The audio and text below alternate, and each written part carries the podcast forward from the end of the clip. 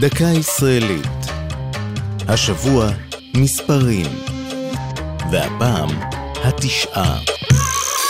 שמה של שכונה קטנה בפאתי הרצליה מקפל בתוכו פרשה כאובה שבסופה הוצאו להורג בכיכר תחריר בבגדד תשעה יהודים חפים מפשע. בשלהי שנות ה-60 תפסה מפלגת הבת העיראקית את השלטון בהפיכה צבאית. חרף תדמיתה, המפלגה הייתה חלשה וחרדה לקיומה. עד מהרה החלו אנשיה לרדוף אחר מרגלים ישראלים להשתחרר. תבוסת מדינות ערב במלחמת ששת הימים הגבירה את רדיפת היהודים, וכך עצרו שלטונות עיראק תריסר יהודים חפים מפשע באשמת ריגול. היהודים נשפטו ונקבע כי תשעה מהם התעלו. ב-27 בינואר 1969, בעידודו של רדיו בגדד, באו אזרחים רבים לצפות בהוצאתם להורג.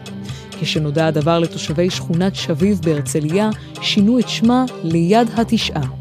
הוצאתם להורג של התשעה עודדה את רוב יהודי עיראק שנותרו בה לעזוב את ארץ מגוריהם, ורובם הצליחו לעלות ארצה בסיוע הכורדים. זו הייתה דקה ישראלית על מספרים והתשעה, כתבה יעלי פוקס, ייעוץ הפרופסור עפרה בנג'ו, ייעוץ לשוני הדוקטור אבשלום קור.